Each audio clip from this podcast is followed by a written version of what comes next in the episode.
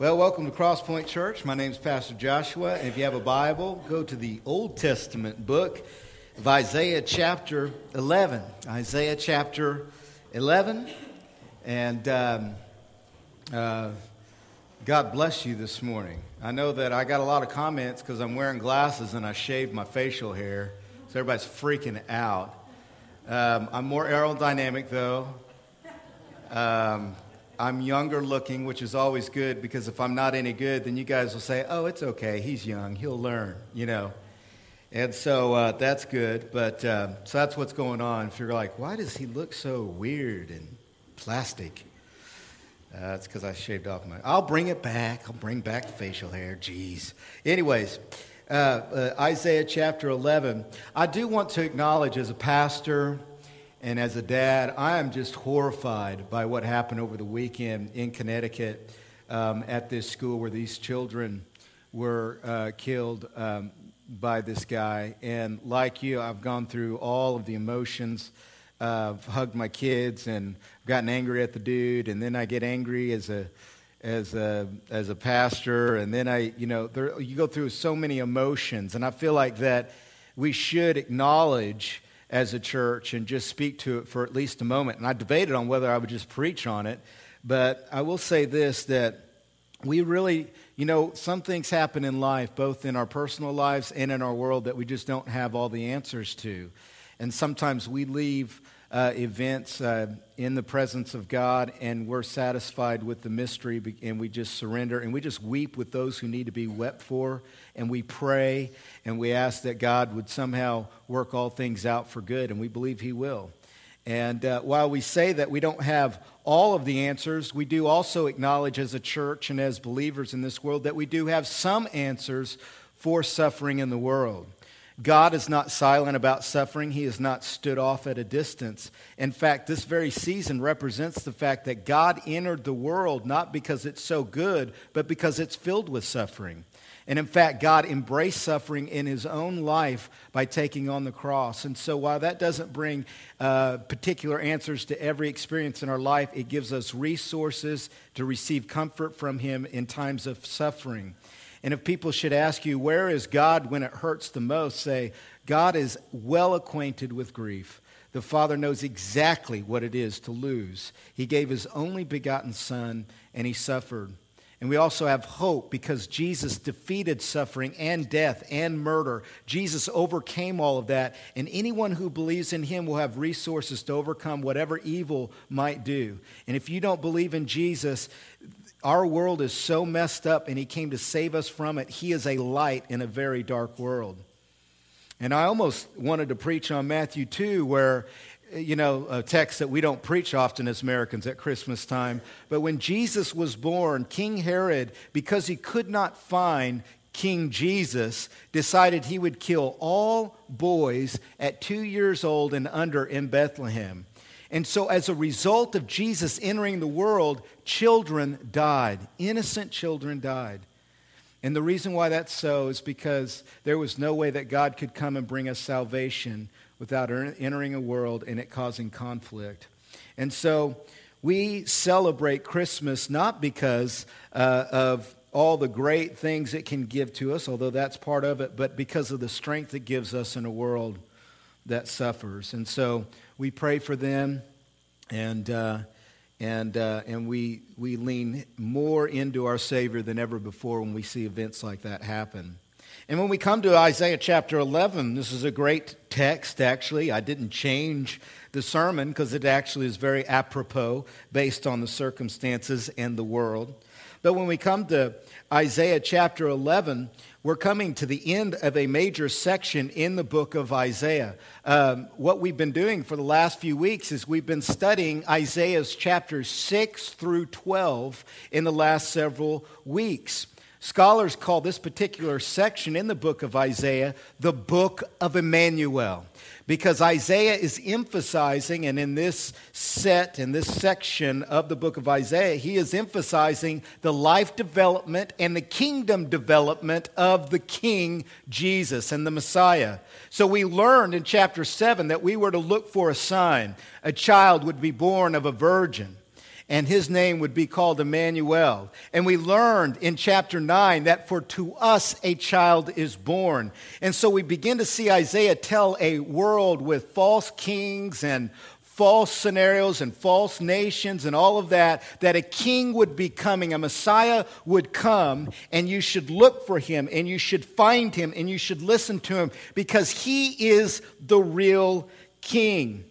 But it doesn't stop with the birth. The birth of the king and the Messiah was only the beginning for Isaiah's oracles and prophecy, only the beginning of the development of this coming kingdom. Ultimately, Isaiah would have a narrative and a prophecy of the life of this Messiah where he would grow up and be king. And he foresaw that this king would come into the world to rule and to reign as the king on earth. And so when we come to chapter 11, we come to the part where Isaiah is emphasizing the, the, the, the rulership and the reign of Jesus in the world.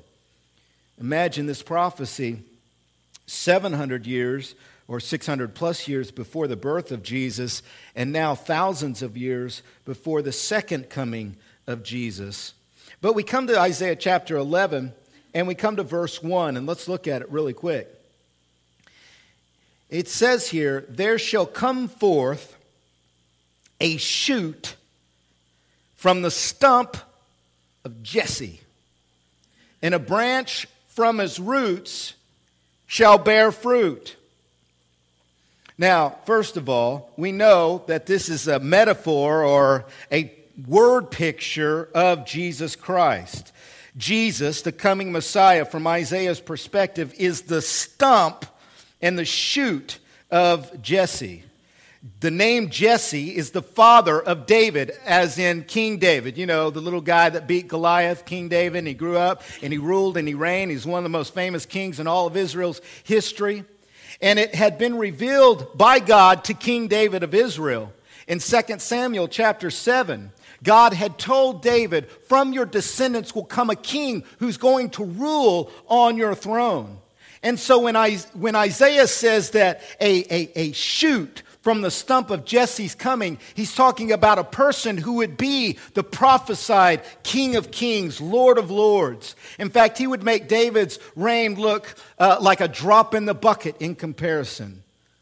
But the question is, why does he refer to this coming king in terms of shoots and stumps and branches and fruit? The word for shoot in the Hebrew literally means a twig. Everybody say twig. That's kind of an interesting way to refer to the coming Messiah, isn't it? A little twig is going to come, right? Um, and the picture that he's trying to draw out is that the whole world has been devastated. Imagine that the world, right, we're kind of like a, ma- a, a massive forest full of the biggest trees you can imagine. And what Isaiah has been prophesying is that a, a, day is coming, God's wrath and judgment will wipe out the world to where there's total devastation as a result of sin and rebellion and running from God. And all those once fruitful, massive, big trees that represented the world will be devastated. And Isaiah foresees a time when everything is leveled and, and there's no life and there's no greenery or fruit or trees. How many of y'all have had a fire in your house or in your backyard before? Doug, you've had in your house. I know that story, right? When I was growing up, I had a there was a fire in our backyard and it burned everything. Thankfully, it didn't burn down our house because that would have been a bummer. But it, it burned down the, all that grass, and you know the stench that just comes. I mean, and it seems like it stays there forever. Do y'all know what I'm talking about? It's like it, it's just this stench, and everything's destroyed and, and the grass is black and, and the garden what was once the garden is, is just lay, was laid level by this, by this fire right? But ultimately little shoots of grass right? Little green little twigs kind of start coming up out of the ground. And you look and you can still smell the stench amen? And the world really does stink doesn't it? The world stinks and life stinks and, and, and everything is bad but out of out of this world that stinks would come this one who would be a shoot from the ground, a twig coming up out of the ground. And, and when you've had a burnt yard and you start seeing the, the little green blades of grass popping up, it gives you hope. It tells you, whoa, that means that one day soon, because I'm seeing one blade of green grass, then the rest will be green. Kind of like when WALL-E finds the little plant. Pixar, anybody? Right? And he's like, no, we can live on earth again because we have the little plant, the little twig. And so when I see in verse 1 Isaiah referring to the Messiah and the coming king as a twig, I see the incarnation. I see the manger and the, the virgin and, the, and Joseph.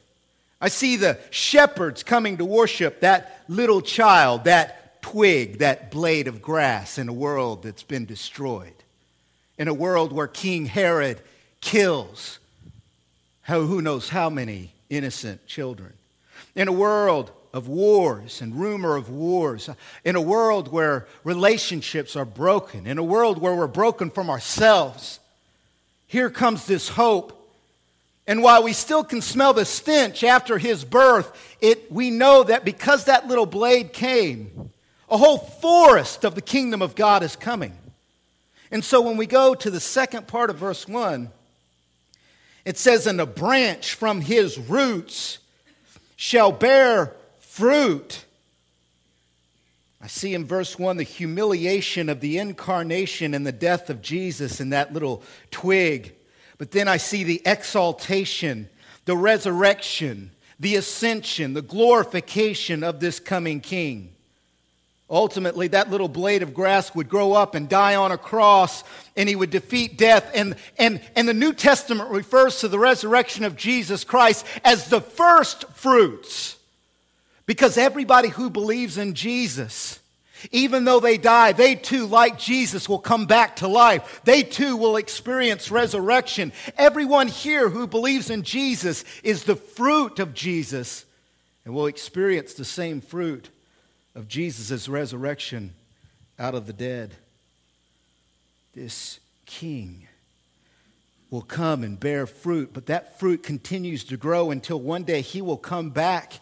And the Bible says he will reign on the earth. He will come back. If you've ever read Revelation chapter 19, which I love, because it says that Jesus will one day come back on a white horse, right? And he's got a tattoo on his thigh, and it says King of Kings and Lord of Lords. Amen?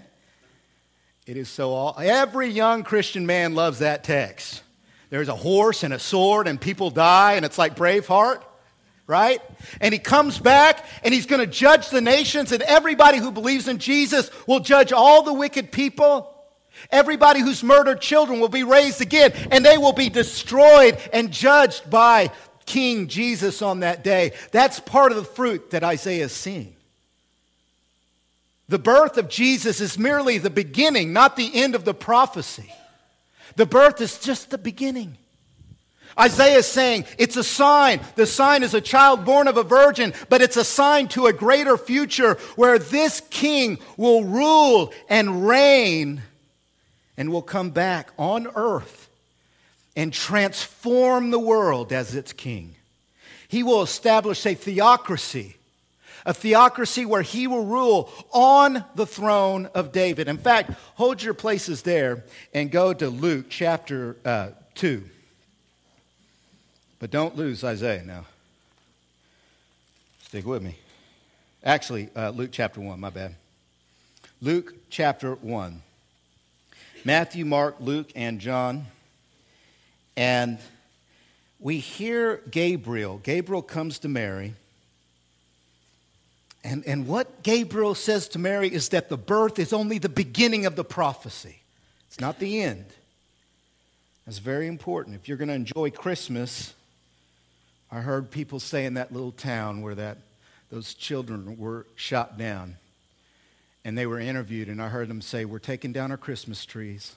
We're not going to exchange gifts. It's too hard. We can't celebrate. It's too difficult. Can you imagine that? Can you imagine your whole town taking down all of its lights, not exchanging gifts because the world hurts so much. How can we celebrate Christmas? If all that we celebrate is simply the birth, the birth has to point to something else. And we hear from it from Gabriel in Mary's life. And by the way, Jesus coming into Mary's life doesn't make her life any easier, amen? This is not going to go well for her. A little teenage girl in a small town, can you imagine? And she's not married yet and she's got a baby, can you imagine? How many of y'all from small towns? Right, you know what happens. You know the gossip. Everybody knows everybody else's business. And even after Jesus was born and he became a, a teacher, they called him a bastard because they knew, they had heard the town's news that, that his mama uh, was impregnated before she was officially married to Joseph. And when she said, No, the Holy Spirit conceived and put the baby in me, they were like, Sure, he did. Now you're just blasphemous. So it's important for her to know that the birth of Jesus was only the beginning of the prophecy, not the, not the end. Luke chapter 1, Gabriel says in verse 30, Do not be afraid, Mary, for you have found favor with God. And behold, you will conceive in your womb and bear a son, and you shall call his name Jesus. He will be great and will be called, not might be, not could be, but he will be called the Son of the Most High. Philippians 2 says that every knee will bow, every tongue will confess that Jesus is Lord one day. And the Lord God will give him the throne of his father David. He will rule on this in this earth on the throne and he will reign over the house of Jacob forever, and of his kingdom there will be no end. Mary, Jesus is going to be born, and this one that's born, your child, is going to rule the whole world from the throne of David.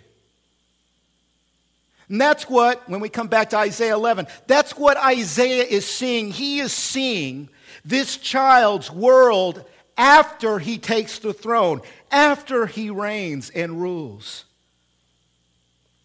And what Isaiah chapter 11 tells us about the rule and the reign of Jesus, what I would like to call the day after every day, when he ends this world as it exists now, and then he renews and transforms the world. The day after every normal day, when Jesus finally begins to rule and to reign on that throne, Isaiah tells us how he will rule the world, how he will rule in this kingdom. Isaiah wants us to know what kind of king Jesus will be over all nations, over all peoples. And so, the first thing Isaiah tells us about the rulership of King Jesus is that his rule will be by the power of the Holy Spirit, or will be a spirit filled leadership is what Jesus is going to bring. Look at verse 2.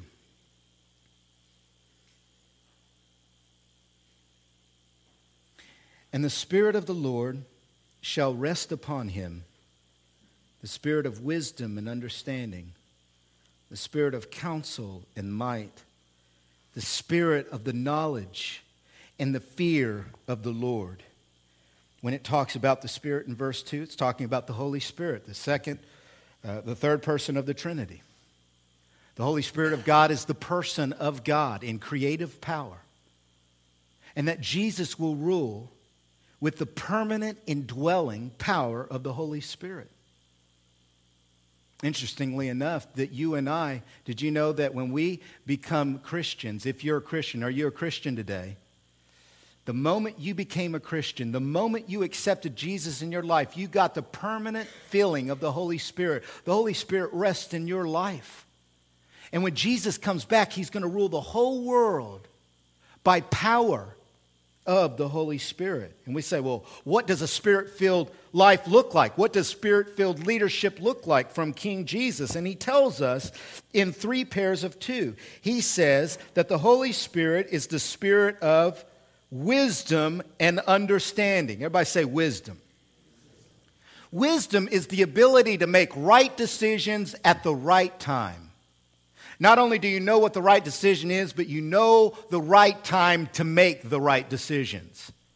And that kind of timing and decision quality comes from the Holy Spirit.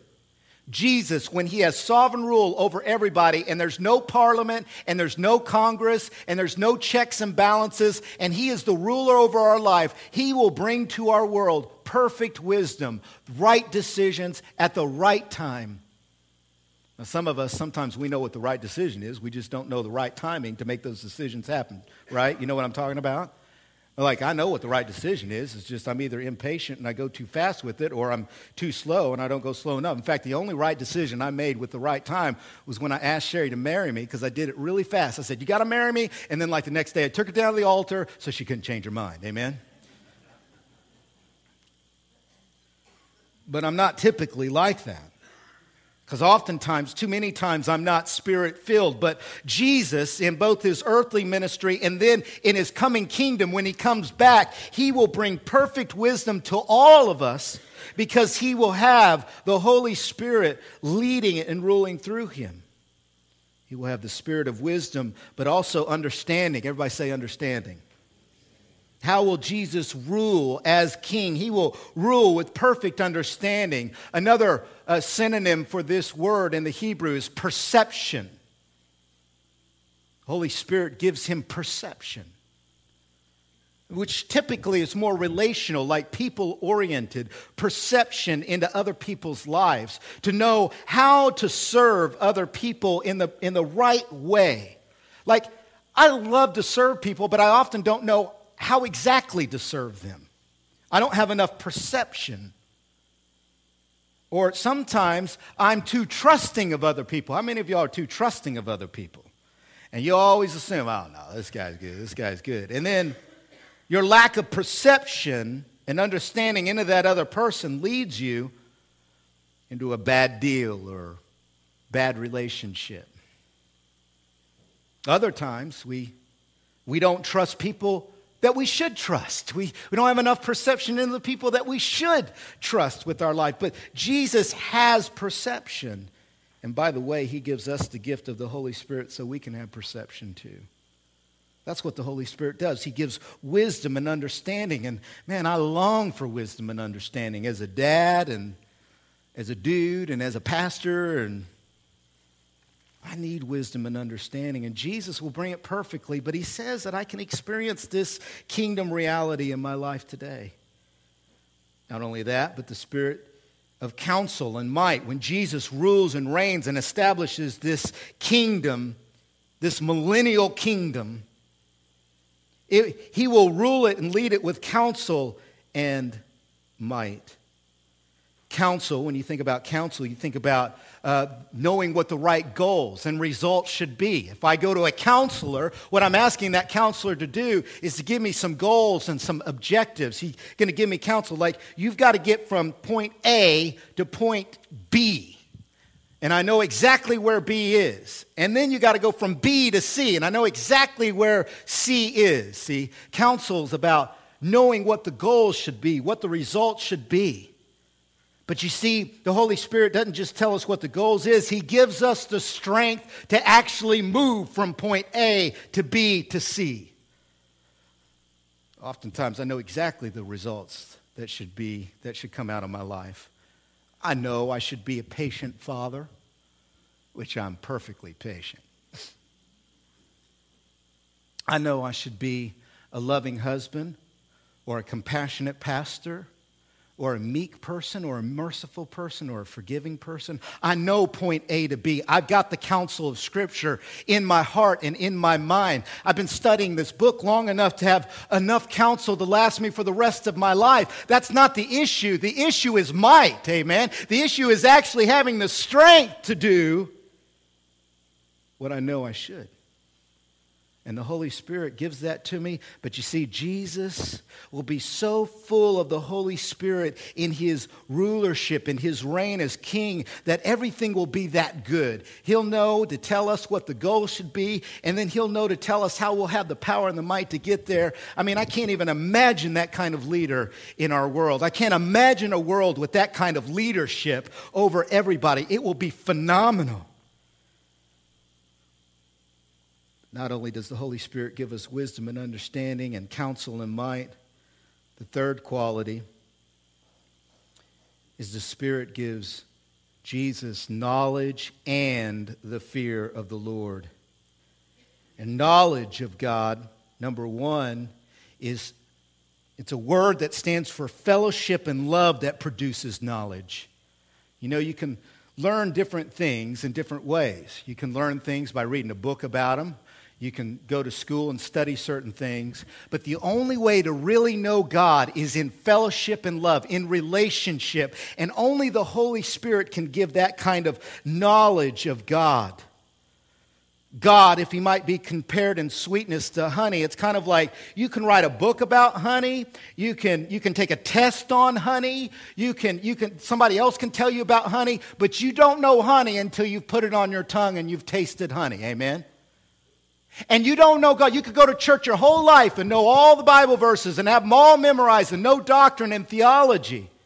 But if you don't have fellowship with God by power of the Holy Spirit, you don't know God. You haven't tasted Him yet. The Holy Spirit gives all people in whom He rests the knowledge of the Lord. And the problem with our world is not what it does or doesn't do. The problem with our world is that it has not tasted and known the Lord our God and does not fear God. And therefore, you have a world as a result of the lack of the knowledge of God that produces death and murder and destruction.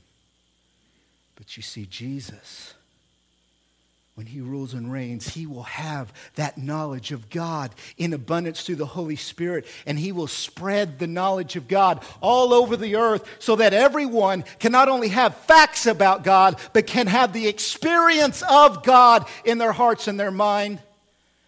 And what we're promised in the, in the New Testament is that you can take a foretaste. You can taste this goodness and knowledge of God even now, even before the kingdom comes. You can taste the kingdom you can get a foretaste and experience God by power of the Holy Spirit. I know in Oklahoma, where I come from, there's this place called Braum's. Everybody say Braum's. It's only second place to Chick fil A, all right? But it's up there. And it's an ice cream place, and burgers and fries. Best ice cream in the world, and it's cheap. Everybody say cheap. I can get my girls a banana split at Braum's for like a buck and a half. It is wonderful. So the whole A team can just have all the ice cream they want at Braum's because it's both good and cheap, a unique combination. But the problem with Braum's is that they've decided to hire all of the incompetent people that they possibly can. it's some kind of charity. I don't know. And so what happens is, is Braum's, although it should rule the world and be everywhere in the United States of America, is only found in Oklahoma.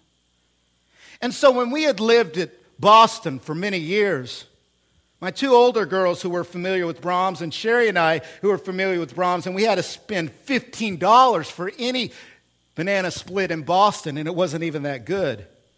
When we began to come home one time and drive all the way from Boston to Oklahoma, when we were in Missouri, we discovered that Braum's had finally made it across the border.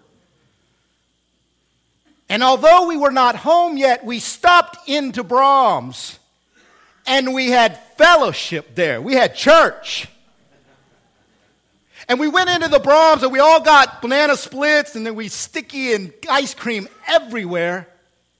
And although we weren't in heaven yet, Oklahoma City, not really, not really, but go with the illustration, people. We had a taste of it.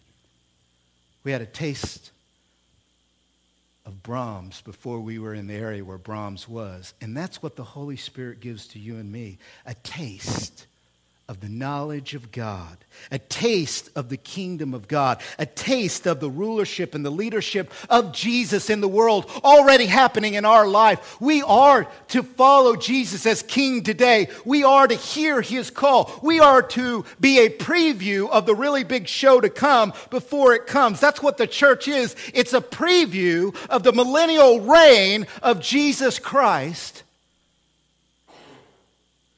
I love going to movies and seeing the previews. You know, sometimes the preview is better than the movie, you know what I'm saying? And it's always like real fast and action. Woo, woo, woo, Claude Van Damme. That was a really long time ago, but. Right? Or the love scene or the, the music, and the, and the people are coming down the, down, the, down the beach, and you just get little pictures of the movie, just little glimpses into what the movie's to be like. And you're like, man, I can't wait till that movie opens. What day is it opening so I can see that love story? And when it opens on that Friday, with rich anticipation, you go to it.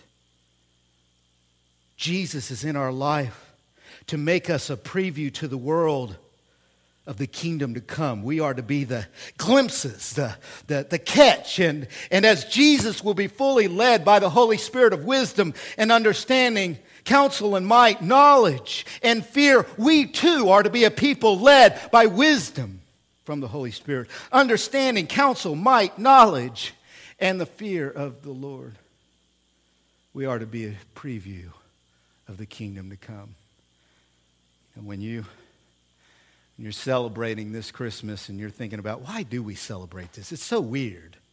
You know, we get together and we go, oh, little baby Jesus. And we watch Talladega Nights and we laugh with him as he pays to the eight pound, six ounce Jesus. You know what I mean? Why do we celebrate that? Because he came the first time. And if he fulfilled the beginning of the prophecy, he will fulfill the last part of the prophecy, he will come back. We worship him not only for what he has done on the cross and then the resurrection, but what he will do. He will bring peace to the world, he will bring goodwill, he will bring wisdom to a world that's so unwise. How? Will Jesus rule in the world the day after every day in his kingdom? How will he be king? He will be a spirit led leader, perfect in spirit of fullness. But the second thing is not only spirit filled leadership, but God delighting justice. Jesus will establish a kingdom and be a king who establishes God delighting justice. Now look at this with me in verse 3.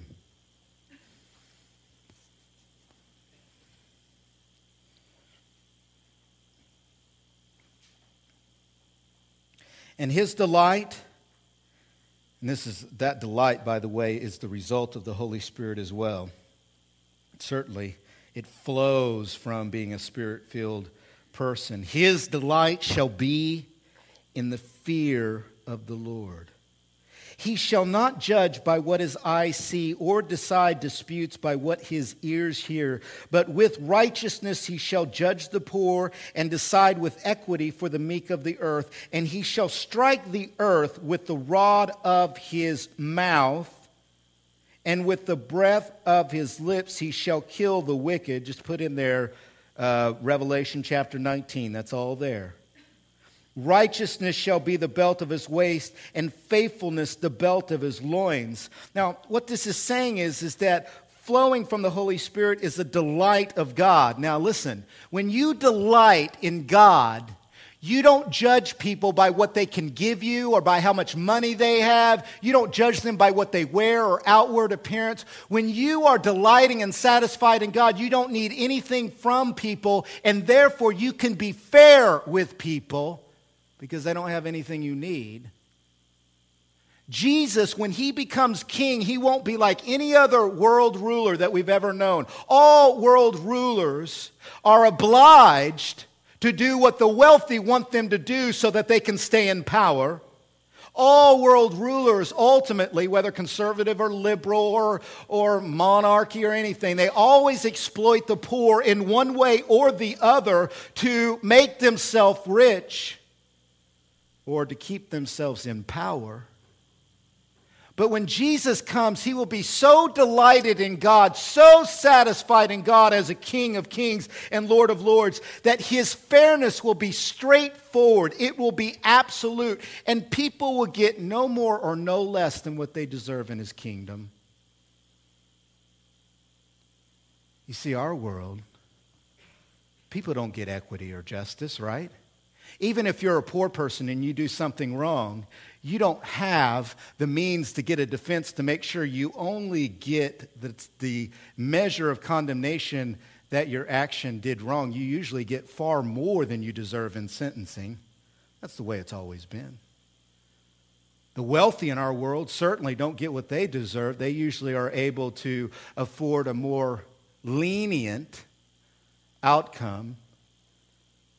I can't imagine a world like this where, where, where true justice, not what Jesus sees with his eyes, not what he hears with his ears, he can't be hustled, he can't be manipulated, he can't be like, well, I'll give you this much money if you'll support this cause. No, Jesus will simply bring a world of justice so that everyone gets what they deserve.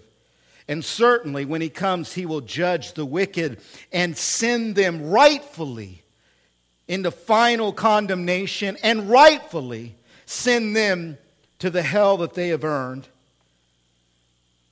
And he can't be changed. This is belted to his waist. It's tied into his loins. It's fastened into his life. It's an unstoppable course of his kingdom and the way he does kingliness.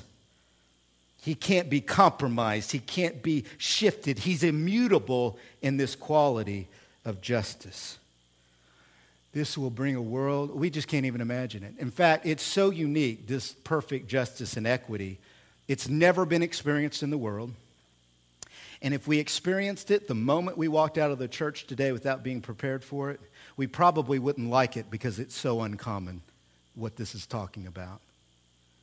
This is a world without tears. This is a world without pain. This is a world without unfairness of any kind or stripe. And you have never been to a church that's been fully equitable. You've never been in an institution that's been fully justice. You've never been in, in, a, in a nation that has perfected justice. But this kingdom and this king will be just. Now, listen, if you want to be just in your own life, if you want to be a person that's not a people pleaser, but a God pleaser, delight yourself in the Lord. Be delighted in Him. If you want to be a person that doesn't envy the rich because of all of what they have and say, Oh, I wish I had it. I'm so jealous. I covet everything they have. Oh, they are so great. I think they're so great because look at all this stuff that they have and I don't have it and I just wish I did and I don't feel complete without it. You want to treat the rich fairly and just be able to appreciate what they have but not need what they have? Listen, delight yourself in the Lord and you'll treat rich people with fairness. But if you're rich and you have plenty and your plate is full and the, the presents under your tree are abundant and you don't want to feel superior over and against the poor, you don't want to feel like you're better than other people because of what you wear or what you have, then you must delight yourself in the Lord to be able to treat the poor with fairness and compassion, not with hypocrisy and meanness. Delight yourself in the Lord. And then you can deal fairly with people in the church, out of the church, with people who are different than you, with people who are richer than you or poor. See, delighting in God brings a level ground for all of us, and we can be united no matter what we have or don't have. That's the world that Jesus is bringing and that's the world we're to taste before it comes. So Jesus will rule, will bring a kingdom, and he will be a king who is spirit filled in his leadership. Secondly, who is God delighting in his justice. But finally, who is relationship reconciling in his peace. Or, in other words, he brings peace to all the broken relationships of the world. Now, I want you to see this. Go to Isaiah chapter 11 and verse 6.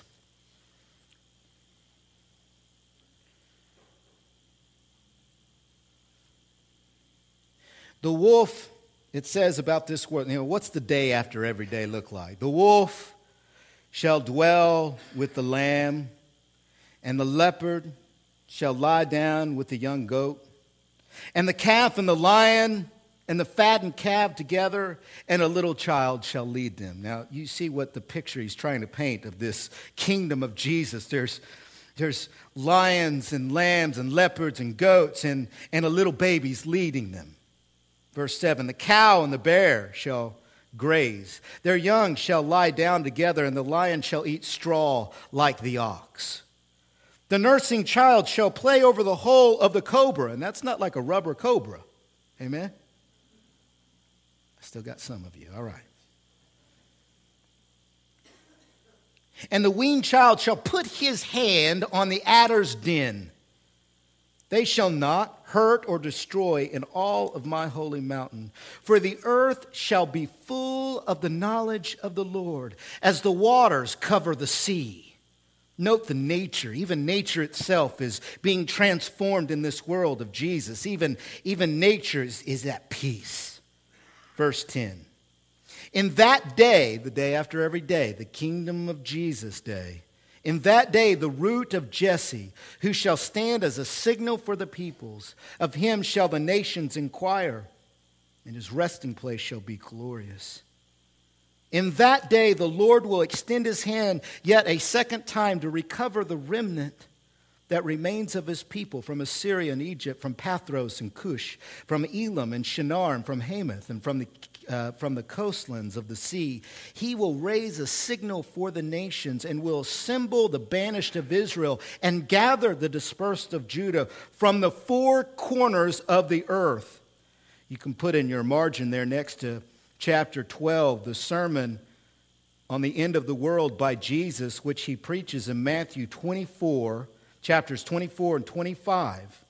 He says, in Matthew chapter 24, verse 31, in his sermon on the end of the world. He says, He will send out his angels with a loud trumpet call, and they will gather his elect from the four winds, from one end of heaven to the other. And so everyone will come together from the four uh, corners of the, of the earth. The elect of God will come together, and we can see, please note, please note, that we can see that there's Jews and Gentiles in this millennial kingdom. It's not just for Israel, this is Jews and Gentiles. All of the elect of people of God will reign with Jesus in this world on, it says, that day. And there will be peace. And there's several forms of reconciliation happening. In fact, everything we lost in the Garden of Eden is now restored to peace. Think about Adam and Eve. And when they took the forbidden fruit, and think about all the separations that happened in their life. The first separation that happened to them was they were separated from God. It was theological, it was spiritual. They ran from God. They hid from God. That's always the sign of sin, isn't it? The sin of rebellion and sin is we're hiding from God. And they hid from God. They ran from God and they, they hid behind the bushes because they didn't want to know God anymore. They didn't want to be in fellowship with Him anymore. And you remember what God said. Here's Adam behind a bush, right? And here's what he hears Adam, where are you? Remember, that was freaky. I didn't know it would do that. Now, God knew where Adam was, but what God was highlighting was Adam, this is the first time that you and I have been separated in our fellowship. And when Jesus came into the world, and he says in John chapter 12, verse 32, if I am lifted up as a signal, if, if, if, if I am lifted up, I will draw all men to myself. When he dies on the cross, his resting place, when he dies, he restores human beings who are in rebellion to God and everybody who believes in Jesus but just by simple belief. This theological relationship, this spiritual relationship with God is restored and made peaceful in Jesus. And ultimately, it is those who have responded to Jesus who will live in the kingdom of Jesus and experience the knowledge of God in completion. The whole earth will be full of the knowledge of the Lord. All this fellowship and love that we were meant for with God and in our relationship will be complete, completely manifested in this world. Jesus will rule by reconciling relationships and peace. But also note nature. It's an ecological reconciliation that's happening. You remember after Adam and Eve had sinned and they took the forbidden fruit, and what did God say to them when he, when he, when he brought them together and he gave them his judicial pronouncement? He said, Cursed is the ground because of you, and I'm going to cause nature to work against you so that you have to sweat when you work. Nature's not going to be perfect. It's going to groan. It's going to cause you problems. There's going to be cosmic problems in your life with nature. And we all know that nature groans.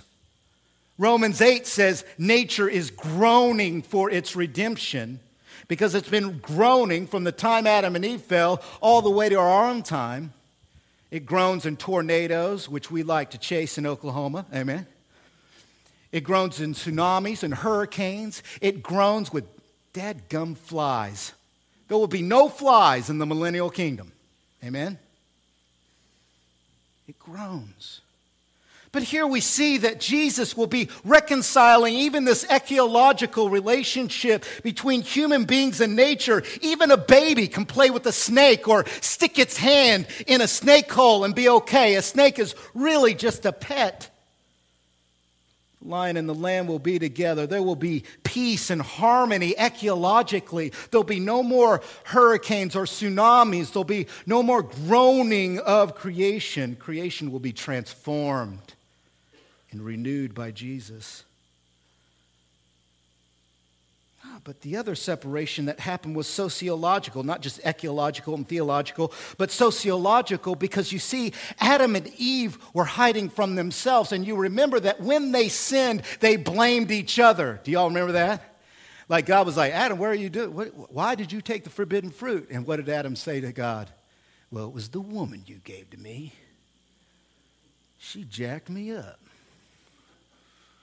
It was her fault. And at that moment, the human relationship and the community and the, the human connection and love and affection for one another, freely given and freely offered, at that moment, because of sin, it was broken. And that's why all relationships are broken. That's why sociologically we're all whacked out and jacked up, and there's no place you can go to fully be safe from the sociological mess of this world, the mess of this sin see, Jesus will come and he will bring a kingdom and he will bring sociological harmony so that Ephraim, the northern part of Israel, will no longer be jealous of Judah, the southern part. The north and the south will get together. The Confederates and the Union people will get together. The blacks and the whites will love one another. Jews and Gentiles will be fully united and Jesus will create a many colored kingdom of unity and racial unity because Revelation 5 says he purchased racial unity and sociological theological wholeness at the price of his blood. What a world! What a world! And when you're worshiping Jesus and thanking Him for coming into this world, you're worshiping Him because you see in His birth and in the fulfillment of that first part of the prophecy, He will fulfill the second part. But the final separation that happened because of sin, that is here fully made manifest and restored and reconciled in peace, is a psychological separation. Adam and Eve separated from themselves. They didn't know who they were. They didn't know their identity. They didn't know who they were or where they came from. They didn't they suddenly were full of shame. They're covering themselves. They're hiding behind bushes. They can't deal with themselves transparently. The psychological brokenness of human beings is real. But here in this passage, Jesus will reconcile people with themselves. As he reconciles us with ourselves, even now, he gives us a new identity. Even now, we have peace in Christ. I mean, isn't that phenomenal? I mean, Merry Christmas. God bless us, everyone. Amen. I mean, now we know what Tiny Tim really meant, right?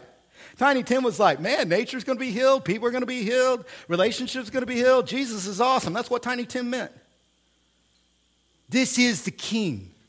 Jesus is the king, and this is what it means to say he's king. He is coming to rule, and he will bring spirit filled uh, leadership. He, he will bring God delighting justice. He, he will bring uh, a reconciliation and peace to all relationships. Jesus will renew and reverse all of the curses that have come upon this world as a result of sin. But the only people who get to enjoy this kingdom, who fully enjoy this, are those who look up to Jesus, who see him as the signal and the sign, who believe that Jesus is God's answer and solution to the problem of evil in the world. Do you believe?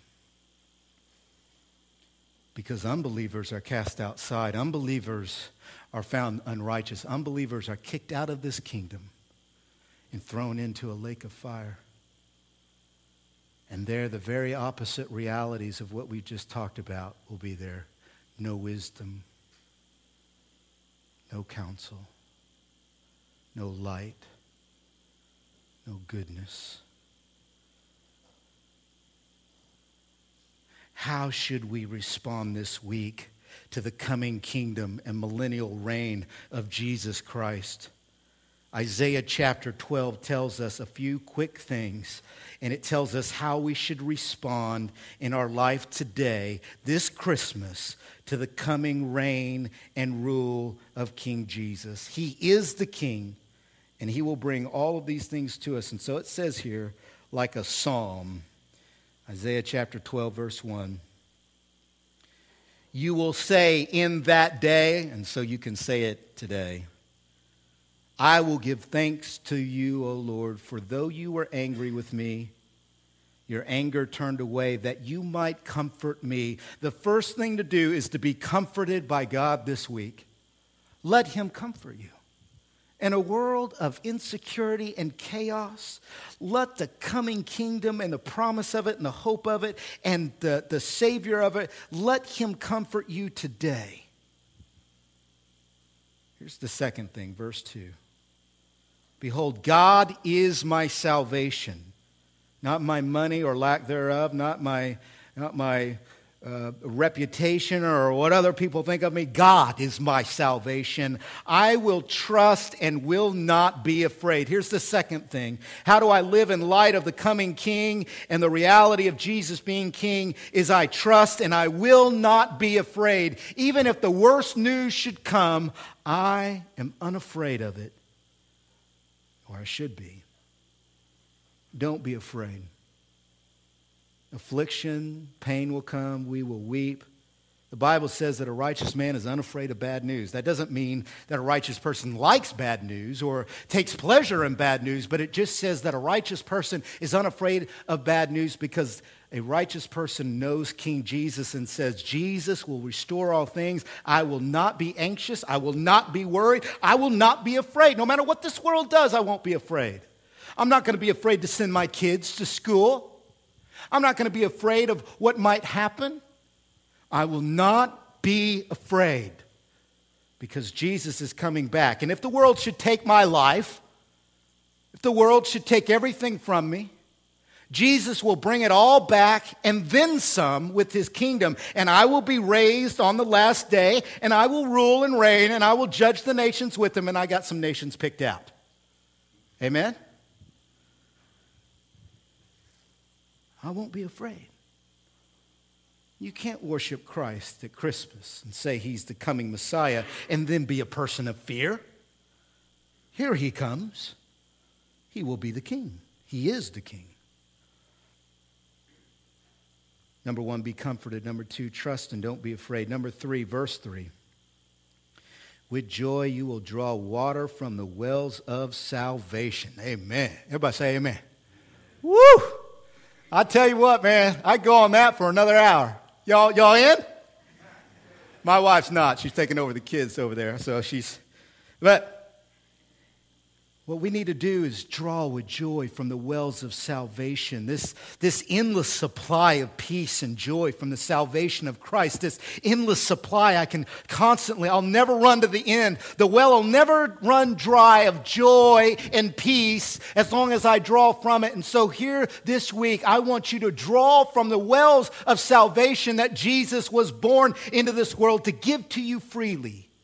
Sinners saved by grace, sinners forgiven by grace, sinners who respond and are made right with God because Jesus makes them right on the cross. And you can draw from that well. Draw, draw. Everybody say, draw. Draw, read, read scripture as if it's a well, endless supply of joy. Draw, draw, draw, pray. Pray without ceasing. Pray in your mind and in your heart, in your attitude. Pray with your words verbally. Pray, pray as you're driving down, down, down the road. Draw, draw, draw from those wells.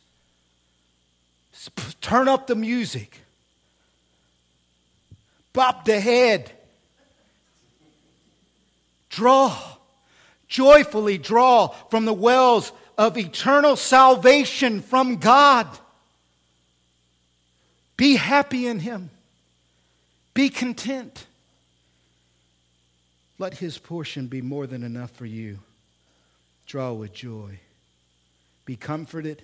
Trust and don't be afraid. Draw from the wells of salvation. Here's the final thing. Verse 4. You will say in that day, and therefore you can say in this day, give thanks to the Lord. Call upon his name. Make known his deeds among the peoples. Proclaim that his name is exalted. Sing praises to the Lord, for he has done gloriously. Let his name be known in all the earth. Here's the fourth thing you do this week let his name be known. He is the king. And he offers peace to anybody who responds to him. He offers the peace to the weariest person, to the most frightened person who looks at this world and trembles and say, What's going to happen?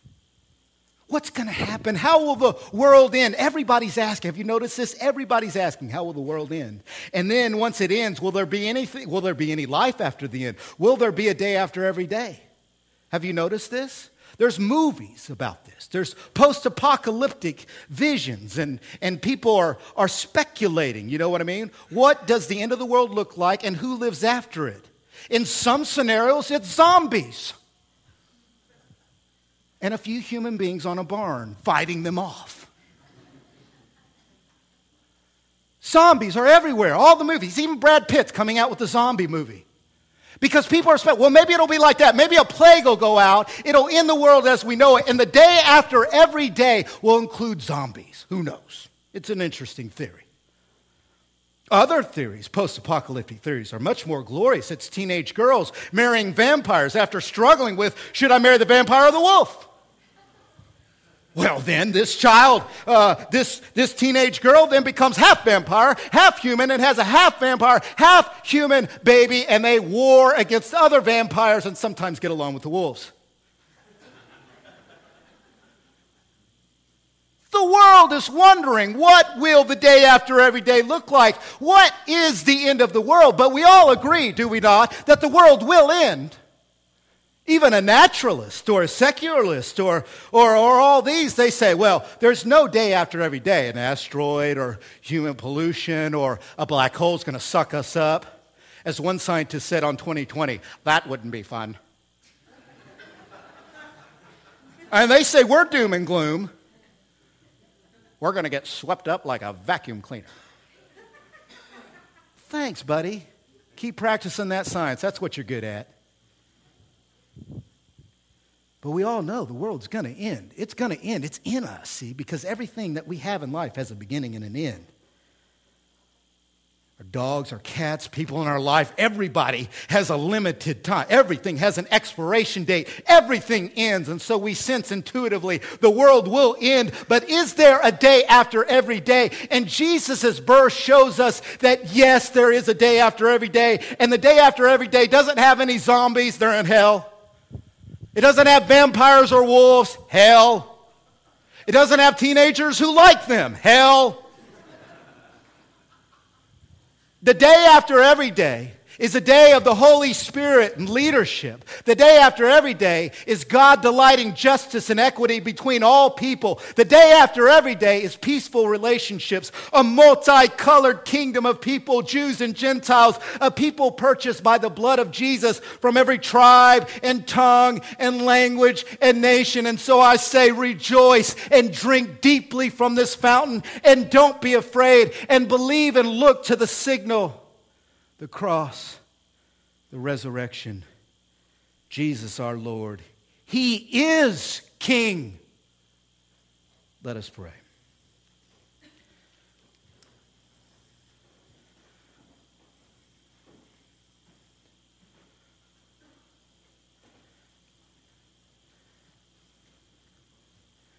Jesus, I don't always believe